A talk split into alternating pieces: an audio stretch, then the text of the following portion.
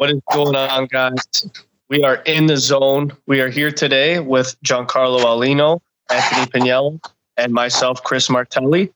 And uh, started off, it's been a, an interesting week for basketball. Um, Adam Silver actually just put out a statement saying that there will actually be an 88 game regular season. Um, when the league resumes, there's going to be 22 teams as well that are going to participate coming back. So that means the lowest eight seeds are unfortunately not coming back to even play.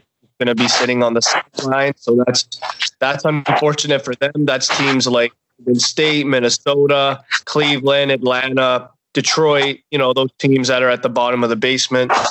But um, like I said, instead of it being 16 teams like they announced before, they're going to actually play out the regular season. They're going to play out a couple more games just to get the, the, the TV deals done and, you know, not lose a shit ton as they already have. But uh, what are your guys' thoughts on um, these next six teams coming in this tight race? I mean, uh, for the teams at the bottom, it makes sense. Like, I think Golden State had what 15 wins this year. Their season's pretty much already over, but like, uh, it makes sense that they have to reach their limit for the TV deal. I'm still surprised that they pulled it off, that they're going to be playing the regular season games. But at this point, I am just excited for anything to come back. So I am all for this. Yeah, I'm all for it. Uh, I want to just see it come back if they can push up the start date a little bit. Uh, there's nothing really on, but they can do it safely. Uh, it'd be nice, nice early July they can kick that off. But I understand that it's going to be the end, so uh, hopefully the product by then everybody gets their stuff, their workouts in, practices in, and it leads to a better product. Yeah, uh, in terms of the 22 teams, we all know who to expect, at least in this play-in tournament. You have guys that easily should be in the postseason, you know the, the, Portland Trailblazers, and you know they have Melo, they have Damian Lillard, who I think is one of the best point guards in the league. You have the Pelicans, who have been one of the just coming. Uh, you have Sacramento again, kind of similar with Fox, Bagley, Bjelica, um, Bogdanovich. You have a lot of young guys there. Bjelica, not so much, but everyone else is very much exciting. And of course, another team that's actually going to be a part of this, and I never thought I'd be saying this, is the Spurs. Um, you know, you have DeMar DeRozan, LaMarcus Aldridge. You know, they're not an exciting team to watch, but they've been in the postseason. I don't know how many times. So, like, this is a very exciting. This is a very exciting scenario for teams that you know are not involved in the postseason, but this is a chance for them to actually be involved and to actually get that spot. And I really do feel for teams like Orlando. You know, they have 30 wins. They they've actually they've they've actually they've actually surprised they've actually surprised uh surprised me this year. But with this whole you know, you're adding another six teams. Can you see any teams kind of dethrone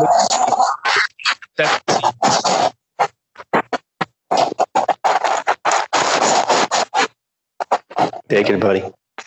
Oh yeah, uh, I can see Portland doing something. I can't see uh, like I don't know in the East. There's a Charlotte that would probably come in. Uh, like I don't see Charlotte doing anything.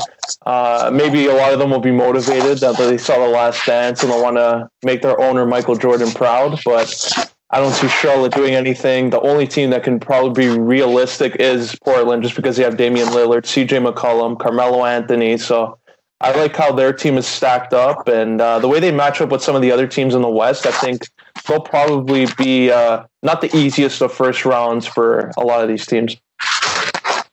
Yeah, I think when you look at Portland, the thing that puts them over, so they have CJ McCollum. When you look at all those other teams in the play-in rounds, they don't really have a backcourt like those two guys and the experience that they have. So I think Portland would be a pretty safe bet there to do some damage.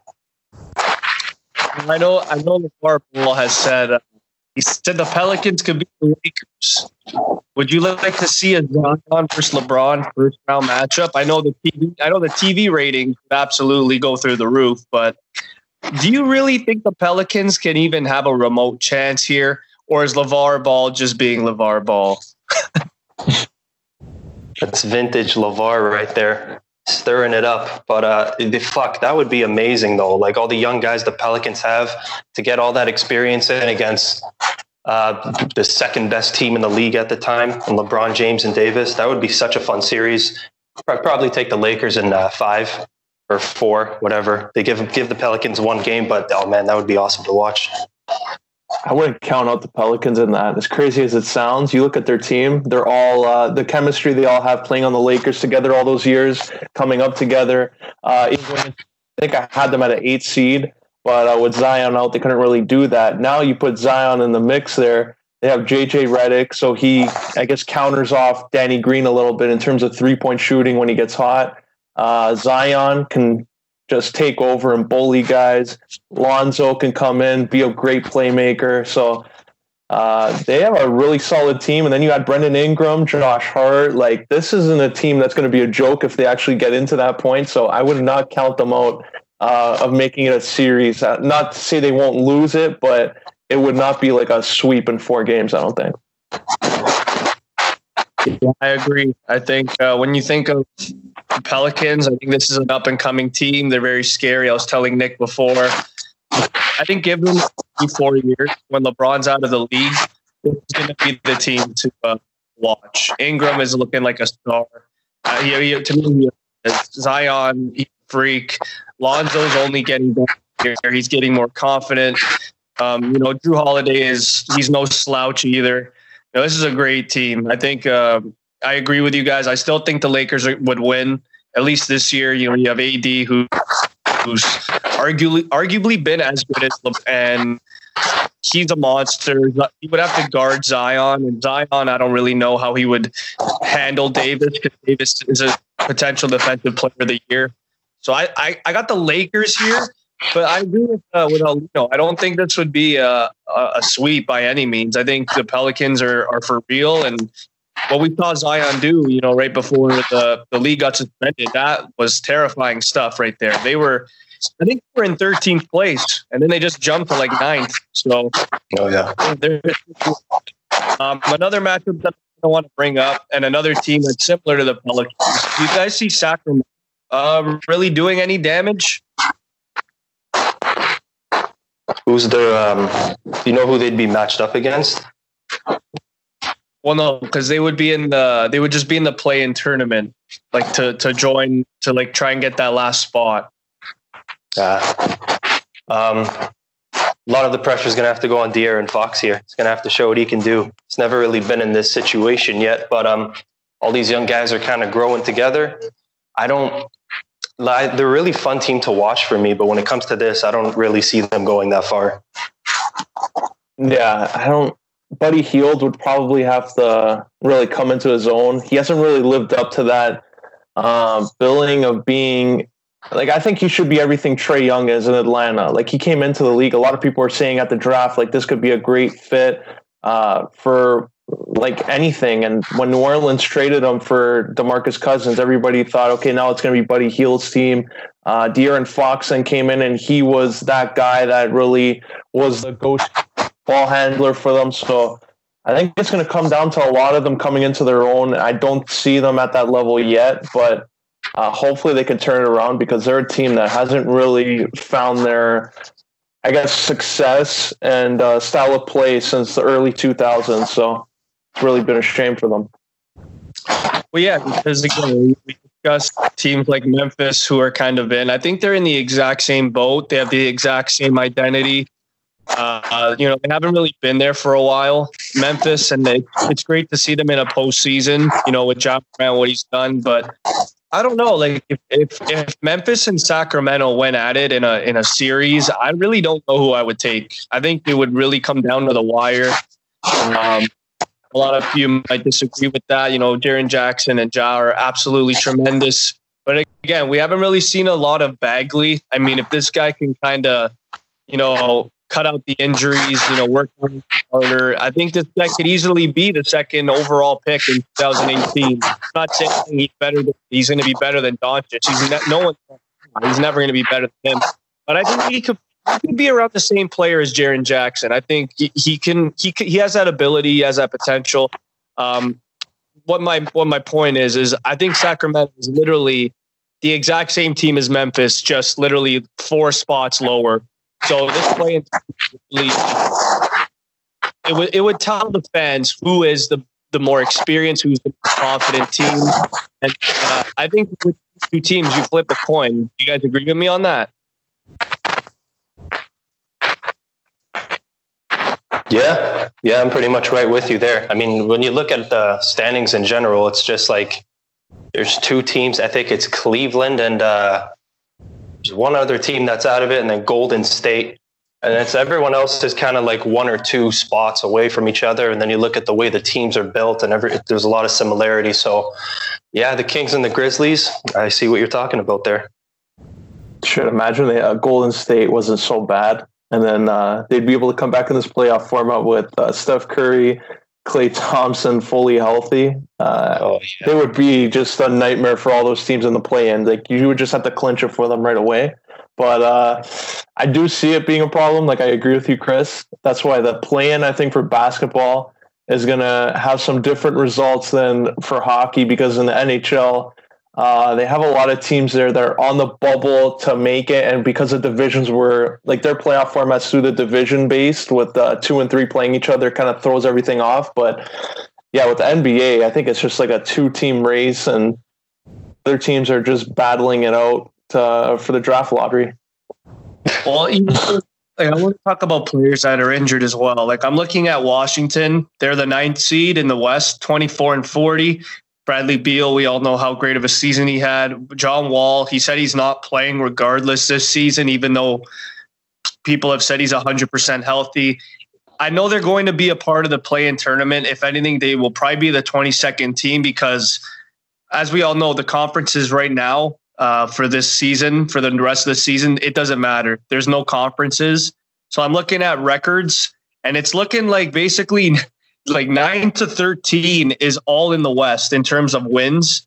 Like you go from Portland to Phoenix, they have more wins than the ninth seed in the in the East. In Washington, they have 24. So if Washington was the final 22nd team in this play-in tournament, wouldn't you think that they would want John Wall to play just to see if they can actually make that playoff push and maybe kick Orlando out? I think where John Wall's at in his career, it's probably best that he just take a seat for the rest of the season. I mean, he already he sat out the entire year and he's been working out, but to jump right back into it for him, uh, I, I, think I would think long term for him and maybe look into next year what him and Beal can do in a full length season. So it makes sense that they probably could push Orlando out. I think they'd have the ability to do that, but for John Wall, I think he should just take a pass.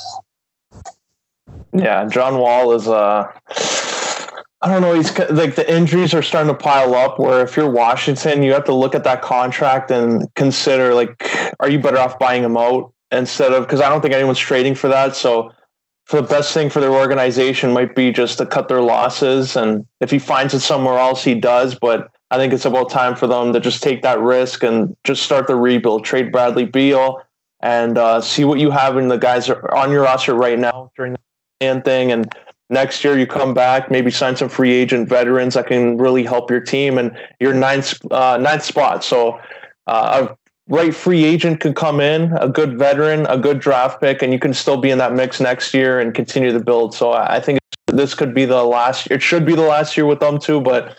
I think they're just going to keep on uh, going with John Wall, and it might not have the best results for their overall like long term build up. So my final question then with this whole play-in tournament. You guys agree that Portland will probably be the team to maybe cause the most damage, but how about a team like Phoenix? I know it's crazy to maybe say, but they have DeAndre Ayton, they have Devin Booker, Ricky Rubio's no slouch of a point guard. Kelly Oubre will probably come back from injury. Do you guys see Phoenix maybe doing anything in this tournament? You know what, man? Unless Devin Booker puts up 70 every game like he did against Boston, I do not see Phoenix even sniffing this. Like they got a lot of young, talented players, but they finish with 20 something wins every year. They don't have the experience. I'm sure they're all going to be solid players down the line, but unless they can catch fire right from the start, I don't really see anything happening with the Suns. Yeah, I don't either. Uh, I think DeAndre, Ayton, like coming into this year, I really thought that Phoenix would be having a turn for the better, but it's just the same spot with them. Same old Phoenix Suns. Devin Booker just putting up all the points, but I just don't see that group like a New Orleans Pelicans where I see a complete team effort where it's going to cause a lot of matchup problems.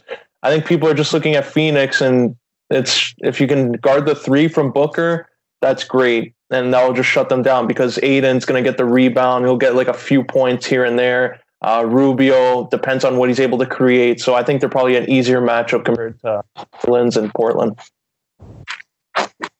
Okay, well, I want to quickly discuss something that's very, very exciting. I know that we're going to talk a lot more about, you know, uh, NBA down the line, but I just want to quickly discuss out of all the teams in the East, who do you guys have going all the way? Because there have been a lot of different guys, a lot of different takes. A lot of people have said Miami can beat Toronto, Milwaukee can lose to Miami, Boston can go all the way. Is it still Toronto, or is there someone? Is there maybe Philly? Who who who is the who is that juggernaut in the Eastern Conference? Started, bud. The Raptors. Easily. I'm going to go with the Raptors here just because of what they did last year.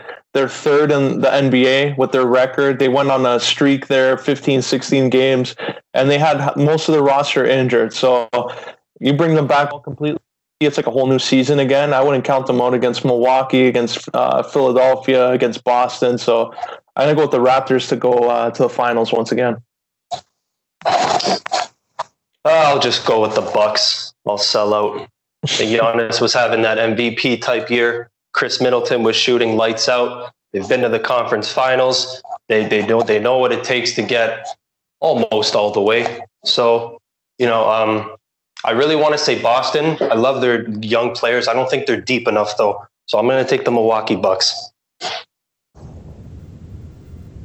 Yeah. Wow. Well, I'm going to go with the Boston Celtics. Uh, I've I've said this time and time again. I really do have faith in this core. I think this could be the best core in the league. Jaylen Brown is a monster. Jayson Tatum, arguably already a top 10 player in the league. He's 21 years of age. Kemba Walker is the glue to this team where Kyrie Irving was not. This is a team for me that's very scary. When you think of a seven game series, I don't know a lot of teams that could beat Boston. Um, like that's the main thing with playoffs. Like it doesn't matter how great of a team you are. I think at the end of the day, you got to look at can they be beaten four times in a series? I'm looking at Boston's team. I don't think there's one team in the East that could beat them four times in seven games. That's just my opinion. I'm sticking to it. I'm going to go with Boston coming out of the East. And that's just because I think Jayson Tatum is going to tap into another. He's just going to going to elevate his game even more. We saw two years ago in the playoffs what he did going up against a freakish, freakish playoff run by LeBron James. That was just a monstrous playoff performance from him. If it wasn't for LeBron, the Celtics are going to the finals already in Tatum's rookie year. So I think Boston is the team to beat in the Eastern Conference. I think they could beat Milwaukee. They have before. I'm going with Boston. Do we see any hope from the 76ers? No. No. no. what would they have to do, though? Because everyone pegs them to go far all the way, and then something always seems to go wrong. So, what would they have to do? Get along. Oh god.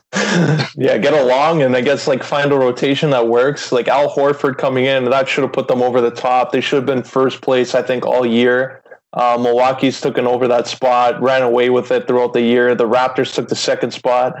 So I think Philadelphia underperformed by a lot this year. They underachieved.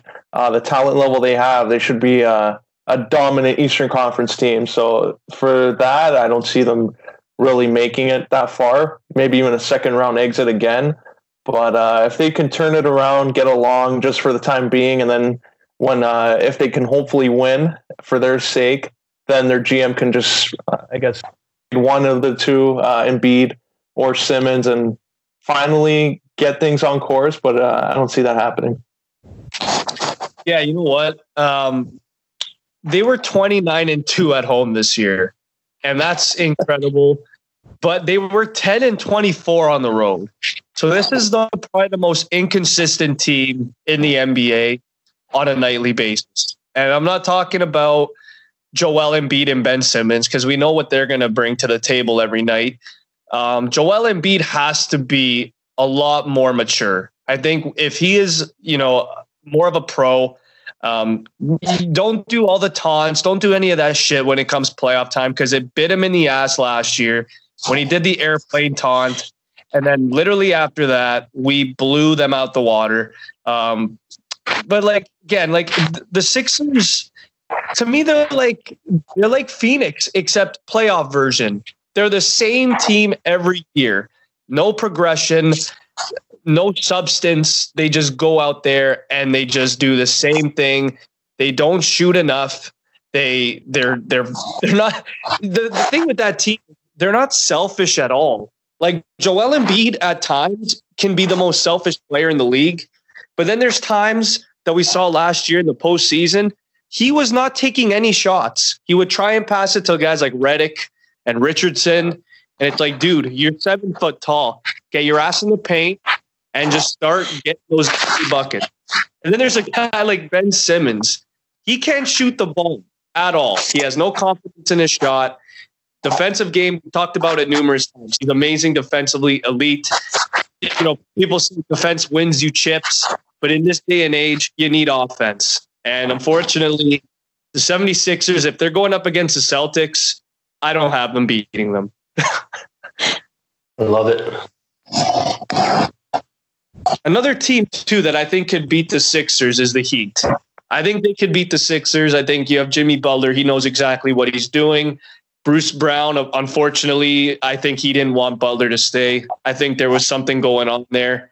I think uh, we, we what we heard on the JJ Redick podcast, there was a lot of, you know, Butler going in the back and and trying to trying to you know control and run most of these conferences. And I think Bruce Brown and management did not like that part of Butler's leadership. Like he's a great leader, but I guess they wanted to kind of, you know, they wanted to the ship. And Butler was the type of guy where it's like, am I third fiddle here? Am I the number one guy? Because at times you could see great Butler is. You can see he's a complete player.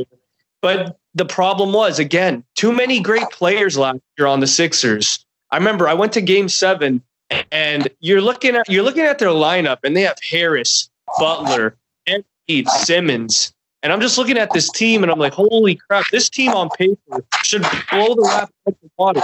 But unfortunately, the egos clashed and it didn't work out. So I think, you know, my going to Miami, being the leader there, you know, just making become an absolute star. And you have you have marksmen like Stephen A. Smith says, call them marksmen in Duncan Robinson and Tyler Herro those guys are those guys are deadly, especially in a fourth quarter playoff game. You get them the ball, those threes, and again, uh, uh, Aulino talked about JJ Redick. He's not on the Sixers anymore. So where the hell is the three point shooting? Who's going to be shooting those threes? My point, uh, I don't have any faith in the Sixers, even though they went 29 and two at home. Not every playoff game is to be at home, so I have no faith in Philly. what about um I think we kind of missed a team here. What about the Pacers? Because they got the exact same record yeah. as Philly. I don't think anyone sees them doing that much damage, but they they should be a tough out, right? Yeah, they could be, but Oladipo, you would have to really rely on him. Like Miles Turner, they have him, but I just don't see them as that big of threat compared to Miami. Uh, even though they're they have been with a great record. But when you're looking at top to bottom in the East, like who can really stand out? I think Miami, uh, Boston, Toronto, Milwaukee. I think those are the front runners to really make a run.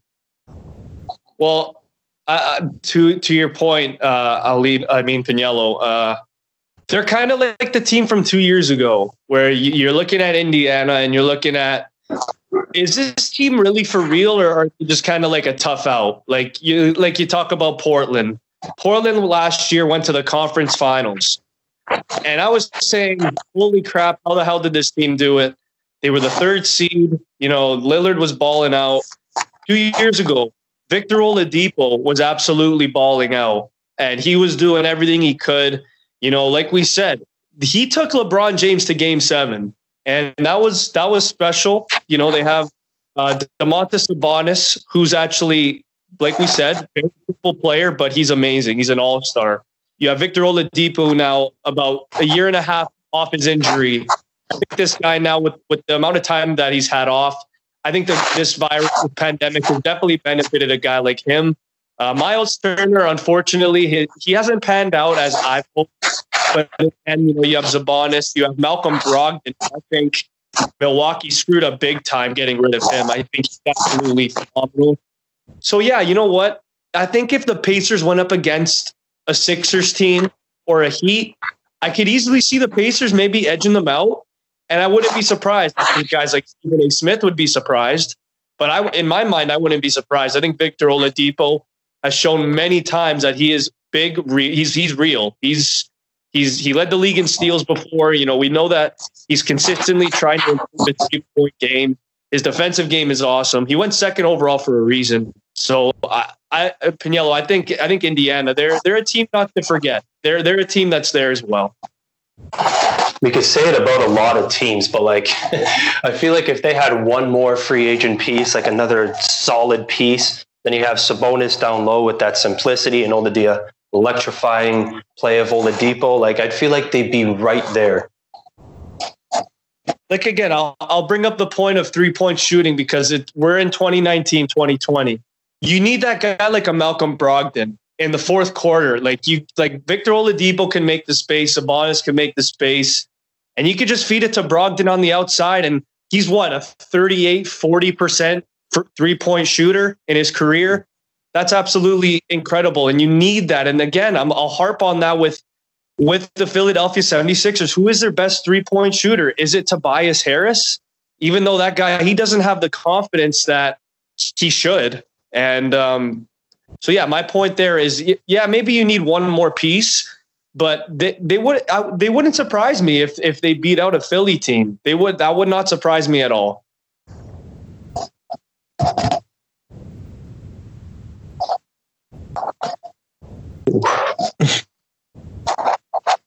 You know what?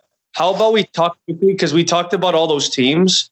Let's quickly talk about the Denver Nuggets because they are the third seed we saw what Portland did last year as the third seed. Do you guys see Denver maybe upsetting a Houston? Do you see them maybe upsetting a Clippers if they were to go there? I know that's that's kind of pushing it, but how far can this team with the pieces they have? How far do you guys see Denver going? Oh, start this one off, bud. I see Denver smoking Houston because they have no picks, and Jokic will just get like 30 a game. Uh, then the next round, it depends who they match up with. If they get the buy-in, the play-in teams, they can probably. I think Portland they'd match up better with. But if they match up with New Orleans, I actually think New Orleans is a better. Like I think I, New Orleans could probably beat Denver uh, if they were to match up in a seven-game series.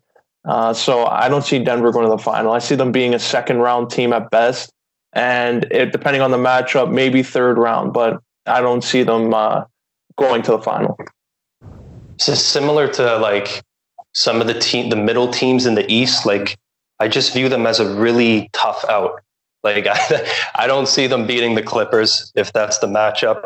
With Houston, Jokic would be the primary focus there, but I don't think they'd have uh, an answer for Russ and Harden.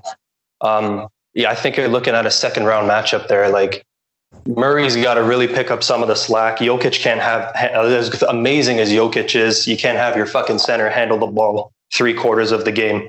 You got to get Jamal in there. Will Barton's got to step up. A lot of pieces are there, but I don't really see them going past the second round.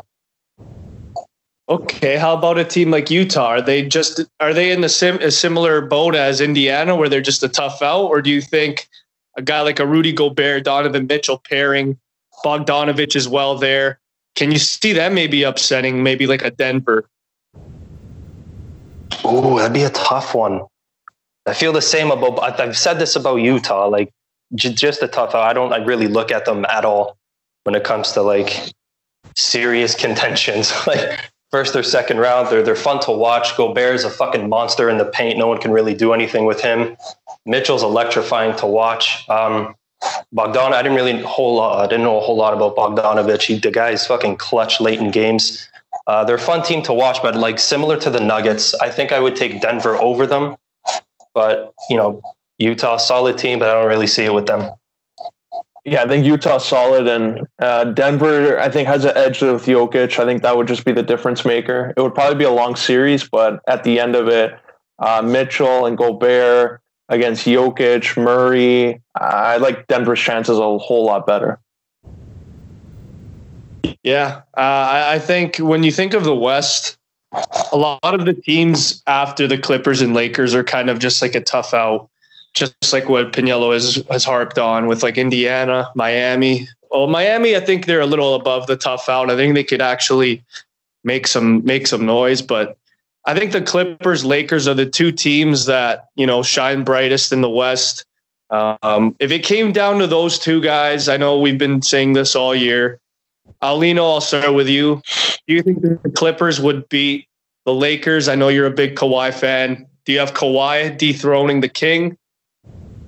Yeah, easily. I don't see the Lakers beating them. I think uh, the Clippers have way too many tools in their disposal. They have a deep bench. Uh, the Lakers don't have that. They have Danny Green starting. They can have him on the bench and then come off for threes. But like we saw last year on the Raptors, he did have uh, great moments, but it wasn't every single game. It was one game here, then two games, and then you might see him in game four come up big. So I think that's a difference maker for them. They don't have a complete overall team that can really do damage. You're relying heavily on Anthony Davis and LeBron the Clippers, you got Paul George, you have Lou Williams, you have Kawhi, you have Morris. Like all these guys can fit well together. They have the chemistry, similar playing styles, and then Kawhi coming up big. So I'm gonna go with the Clippers. Uh, yeah, I got the Clippers too. Unless fucking Rajon Rondo turns back the clock ten years, and he can become a solid third option. I don't think they can. Uh, they can match up with the Clippers. Yeah, I'm with you. Wow, I'm surprised. You guys are actually not going with LeBron in the postseason. That is crazy. I'm going. I'm not saying it's easy, like Aulino saying. Tough seven game. It'll go the limit. But yeah, I, I think I'm going five. I'll give him one game, and then Davis dips and goes to Chicago, and uh, that's the end of the Lakers' uh, little run there as a super team. No way. Five games. I don't think LeBron. I think LeBron would would leave LA if they lost in five games. I think he would. He would be like, "This, I need to get out of here." All right. Well, that was fun talking about hoop.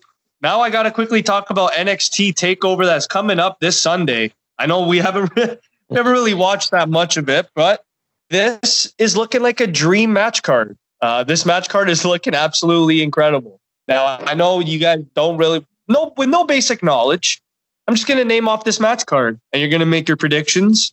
And that is that. So to start it off, we got a fake Tommaso Ciampa, who coming up one of the greatest NXT title runs. You know, he got injured. He's come back, hasn't done a whole lot. Lost his feud to Gargano, which I thought was absolutely amazing. That feud. Uh, they can they can wrestle every pay per view, and I don't think anyone will be upset. But you have Karrion Kross, who was Killer Kross. He made his way over with Scarlet Bordeaux. Um, and, and, this is going to be uh, his first pay per view match in NXT, taking on Tommaso Ciampa. So, guys, I guess I'll start with Aulino. Who is your pick for this match? Uh, first, I like this pay per view, how they're calling it in your house. I want to see them go to WWE headquarters and get the garage, get that little uh, old fashioned door, get the whole setup that they used to have in the 90s, bring that back have a whole nostalgia event. Uh, I got Killer Kross or Karrion Kross, what he's calling himself now. He needs a big win, and what bigger way to come in and take out one of the top guys in NXT? So I'm going to go with him. I'm going to take Ciampa on this one. I think just the fact that they gave him his first big match on a big pay per view against one of the greatest NXT superstars ever is already saying something. I don't know if he has to win. I think he'll make a name for himself for sure, but Give me Tommaso. Give me the black card for this one. Now, let's say Tommaso loses here. what do you guys think is next for him? Because we saw Matt Riddle make his SmackDown debut last Friday, which we will talk about, I guess, after this. But do you guys see Ciampa maybe? We talked about this for like years now, but do you guys see Tommaso Ciampa making a, a main event, you know, debut soon? I think it's time. I mean, they kind of botched it the first time around. We just we we, we won't talk about that. But uh, when you look at his NXT run, he's kind of done everything. I don't know what else he can. You look at that, like the last feud with Gargano, and you thought that'd be the icing on the cake kind of thing, and now he's doing this with uh, Karrion Kross, and you're like, oh shit, still going on. So I think like it's people are starting to think time might be coming to an end, but uh, yeah, I got. I think it's time to move him up. What else? What else can he do? Honestly.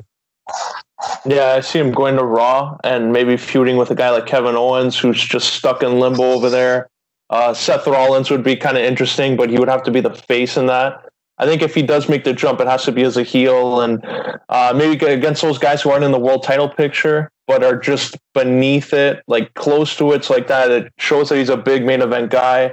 Uh, but I wouldn't put him in just to face like Apollo Crews, win a U.S. title his first night, because then you're just putting him in the mid card forever like that. I would just keep him strong, not put a title on him like Aleister Black, and um, make his way around, face some top guys, get some more interest in them, and uh, build more programming for Raw.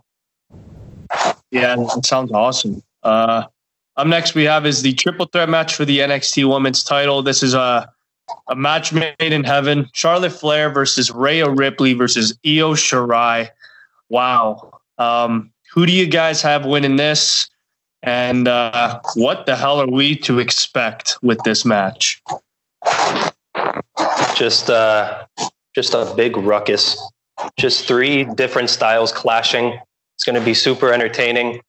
Uh, these are one of these matches where you kind of look at everyone involved and you're like, I don't really care. It can go either way, and I'm happy. Uh, but uh, give, give me my girl Io. I want to see her take it. So that's my prediction.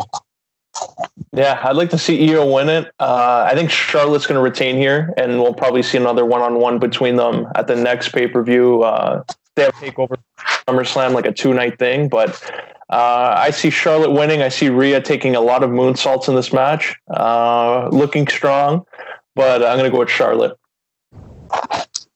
Yeah, you know what? I think I'm going to go with Io winning here. I think Charlotte has done a great job in, in NXT, you know, back and forth, um, doing her thing. I think, you know, Io needs to win the title. I think she needs to win it sooner rather than later. Um, this is her moment. I think this is where Ray has already had the strap. Charlotte's had the strap for well over, I think it's been two months now. So I think Io, I think this is the time for maybe Io to take it. I understand I actually kind of agree with Aulino. If it's not now, I could see Io winning it come like SummerSlam, you know, when the lights are a little brighter. But uh, either way, like Pagniello said, either way, I'm happy. Uh, all three are amazing athletes, competitors. So I'll just go with Io here. But up next, we have is another similar match to Ciampa Kross. You got Balor versus Damian Priest. Are you guys excited for this? Do you think there's a big push coming here? Do you guys just think Finn Balor's going to win another thing match. Started, bud. Yeah, I'm gonna go with Finn Balor. Uh, I think they have high hopes for Damian Priest, so he can also be another guy that they might have plans to move to either SmackDown or Raw. I don't think Matt Riddle is going to be the only one to make that jump. Uh, I think there's going to be a lot of NXT movement in the coming weeks, but you look at a guy like Damian Priest, like he's up there in age too. Uh, Keith Lee's up there in age. Like these guys are closing in towards the late 30s. So like I would like to see them move up, like make NXT back to what it was. Like start building up these guys coming in the performance center who are like close to 30 years old and you build a better product and the guys that you signed in from independent companies, you taught them this style and let them go on to the main roster and start uh, I guess making more exciting programming because I think is just lacking right now. SmackDown is doing a way better job, but uh, Raw needs the most help. So I would like to see some NXT guy go, or one or two guys go there and really help them out. For the longest time with Damian Priest, they had him like in and out of NXT. He was on like once or twice a month. I didn't really get a chance to get to know him a whole lot. He just seems like this big killer badass. Like I can't remember if he was in uh, one of the tournaments they did. like the, the, those yearly tournaments they always do with all the indie guys they pull in. But you were saying before we went on the pod, he's a little older, and it's if they're going to pull the trigger, it should be now. The guy like Finn Balor, who's prone to taking losses, maybe we should give Damian the win here. Yeah, I agree. I think uh, when I think of Damian Priest, I think of kind of the way Baron Corbin was perceived in NXT all those years ago, where it's like he's a guy that can he like he's not really well known, but he can make his presence felt regardless of where he is on the card. I think Damian Priest is that type of guy. Uh, yeah, he I think he's around 36 now. He's he's getting older. But Finn Balor is also right there too. I think Finn Balor's around 36, 37. So uh, Finn Balor's WWE career, unfortunately, to me, has not panned out as I've hoped. I hope uh, 2020, 2021 is kind to him. I think he deserves it. Um, but I, yeah, you know what? I think Damian Priest would actually benefit more from the win here. But again, both these guys are kind of in limbo. They've been in limbo for a while. I thought Finn Balor was going to get a. Uh, I think no, didn't he get the NXT title match against Adam Cole? I think he did, and he lost. So um, waiting to see what happens with Damian Priest if they push him or not. But I could easily see him if he were to get called up. He could. I could see him being impactful like a Baron Corbin down the line. But up next we have last chance match for the NXT Championship. Adam Cole, been champion for over a year now, one of the greatest NXT champs of all time, and Adam Cole versus Velveteen Dream. Who do you guys have winning here? Who's going to retain? Is Velveteen Dream finally going to get the title? I will go with the Dream finally getting the title. Uh, there are a lot of ways you can go here. It, it always ends up in who's going to get called up to the main roster. And yeah, that's exactly where I'm going. I think when you look at Adam Cole, he's kind of done look similar to Ciampa and Gargano and all those guys. He's done everything he could down there. Undisputed Era has been running everything for years.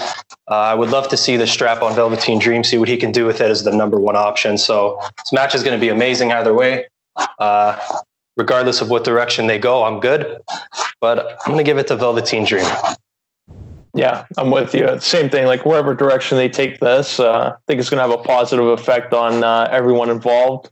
But uh, with Velvet winning it finally and really taking over NXT, he was a big prospect when he came in. Through tough enough, came into his own, became one of the most exciting characters they have. So I think uh, he finally deserves this title and a chance to run with it, see what he does on NXT weekly, and uh, this whole ratings battle that they have.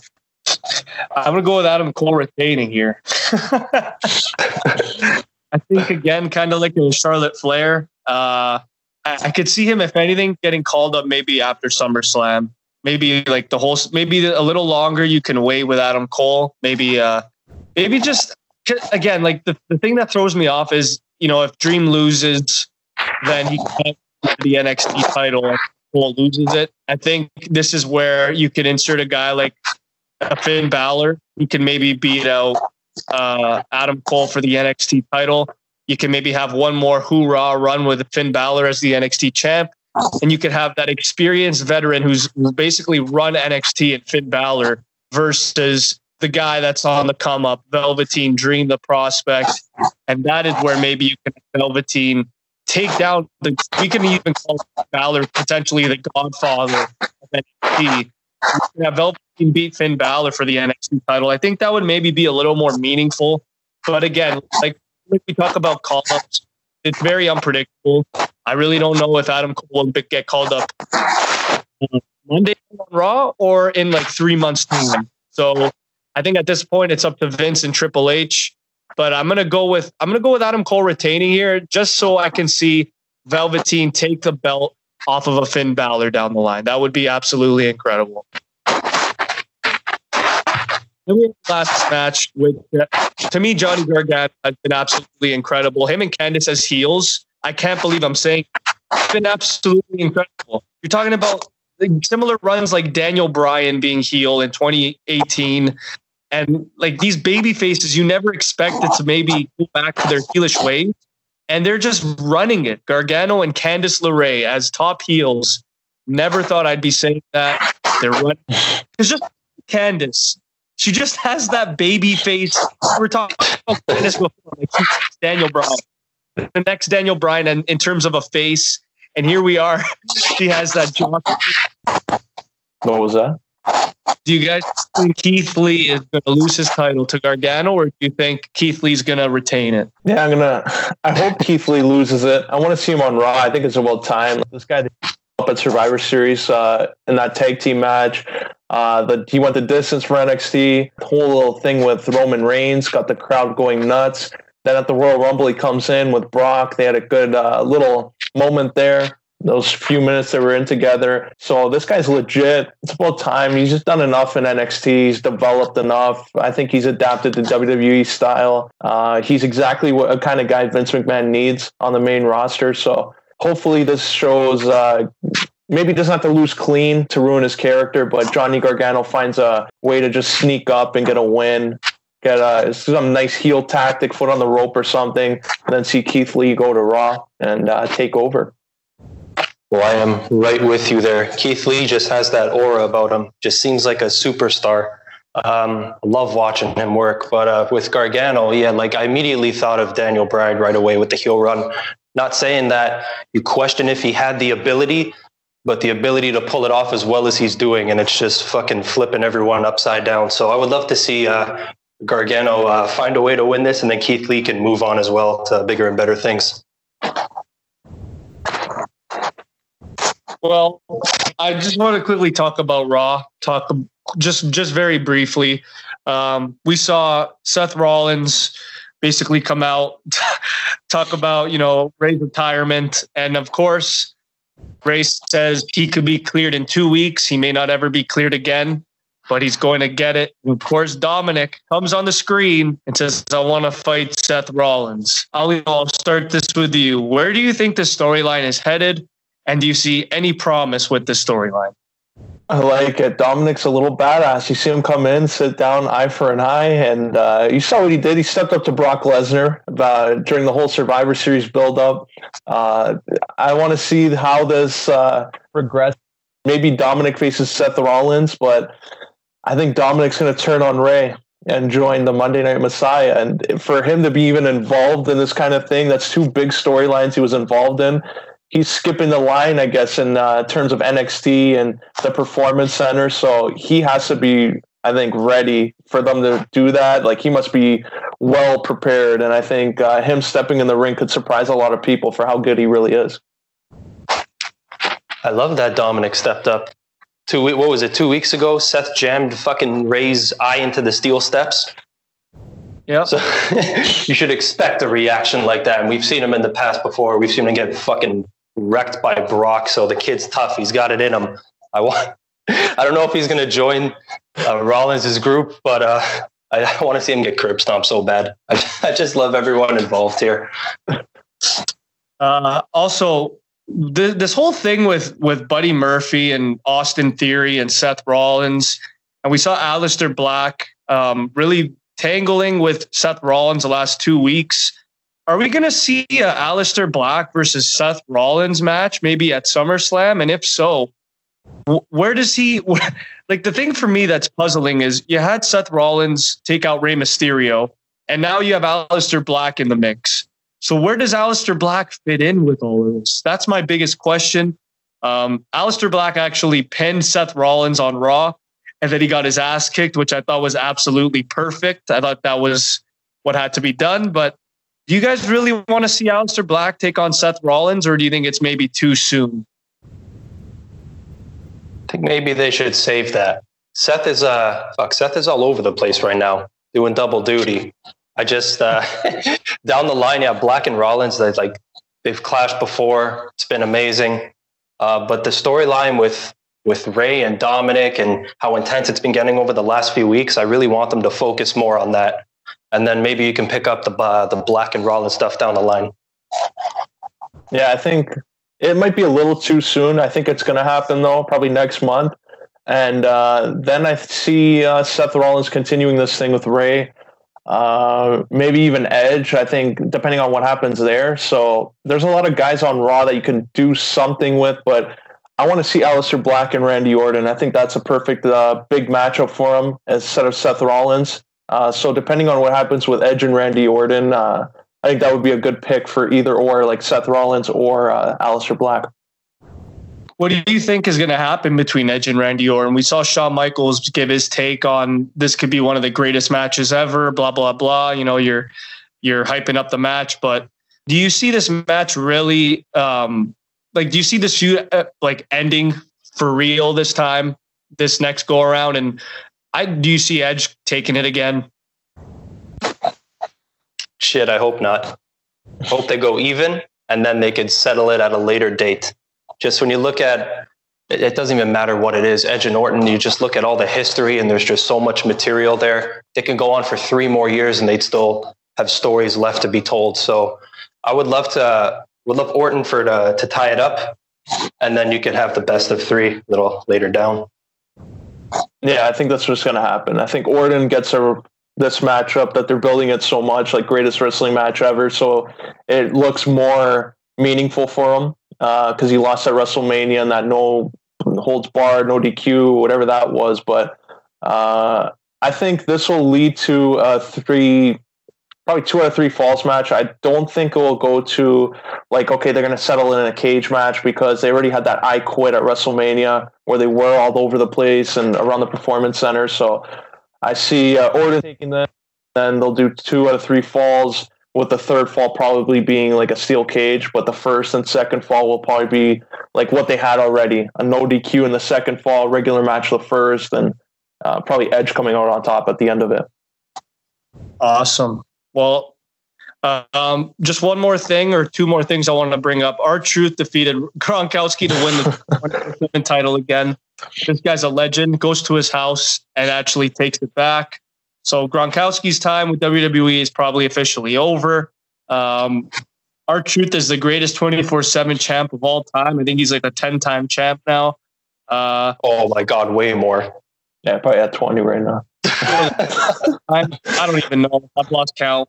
Um, then we got Nia Jax. I guess she's taking on Asuka for the women's title. I know that that doesn't sound intriguing, but I'm kind of intrigued with this. I think uh, they're going to give Asuka the win. Obviously, I don't see Asuka losing the belt right away. But um, what are your guys' thoughts on Nia Jax getting that spot instead of like um, I don't know any other person in the division? You think Nia Jax is the one to maybe carry it for a while? I don't know if she's the the one as people say, but I like that she's in that spot. She's getting the opportunity. The only knock with Nia is that her track record with injuries is not the best. But like it, it's a tough business. Shit happens. Uh, you know, she's been doing some solid work with Asuka. I saw the green paint she did under her eyes to kind of fuck with her. Um, but so yeah, I'm excited for this. But uh, just to go back to R-Truth real quickly, we were talking about champions last week, best champions of the decade. We got to throw R-Truth in there because we thought this title, the title is a big fucking joke, but it makes us laugh every single time it's featured with guys like Drake Maverick and our truth. So you know what? shout out to the 24 7 title. Yeah, I see Nia Jax being in this just shoulder feud. Uh, they probably do have their eyes set on Asuka versus Shayna, probably around SummerSlam time. So I don't don't see it being a long match. At least I hope not, because of uh, like Pagniello said about her track record and injuries. So hopefully it's like a quick brawl and Asuka gets a win. Okay, last question before we end it because uh, it's almost one already. Drew McIntyre, Bobby Lashley at Backlash. It's happening. It's confirmed. We saw, we see, you know, night in, night out on Raw. You know what what's been going down is, you know, Drew's been getting MVP's number, and then Bobby Lashley came out and did his uh, full Nelson. If Bobby Lashley loses his match, which I actually believe he is, um, what do you think is next for Bobby? Because we've seen his momentum go up to an all-time high. And uh, do you guys really? I really don't see him being a mid card guy after this. I feel like he's kind of like in that um, Andrade, Aleister Black, Randy Orton type tier in terms of Monday night. I think he's just below the main event if he loses this. But what do you guys expect from Bobby Lashley if he were to lose moving forward? Well, I hope that they uh, they just keep his momentum going. Because the worst thing they do is they take him off TV for three weeks and then they start putting him on house shows and then building him up all over again. they could have they could have him lose to Drew. Drew's been a killer. It's not like it's going to hurt Bobby, but you can have a, a classic brawling styled match between the two of them, and just move on to the next with Lashley. You know, the guy's solid. He's at that age now too, where it's like we don't have all the time in the world anymore. The guy's. I think it's time to pull the trigger with Bobby. I don't think he's going to win the title, but just move on to the next, keep it rolling, keep the momentum going.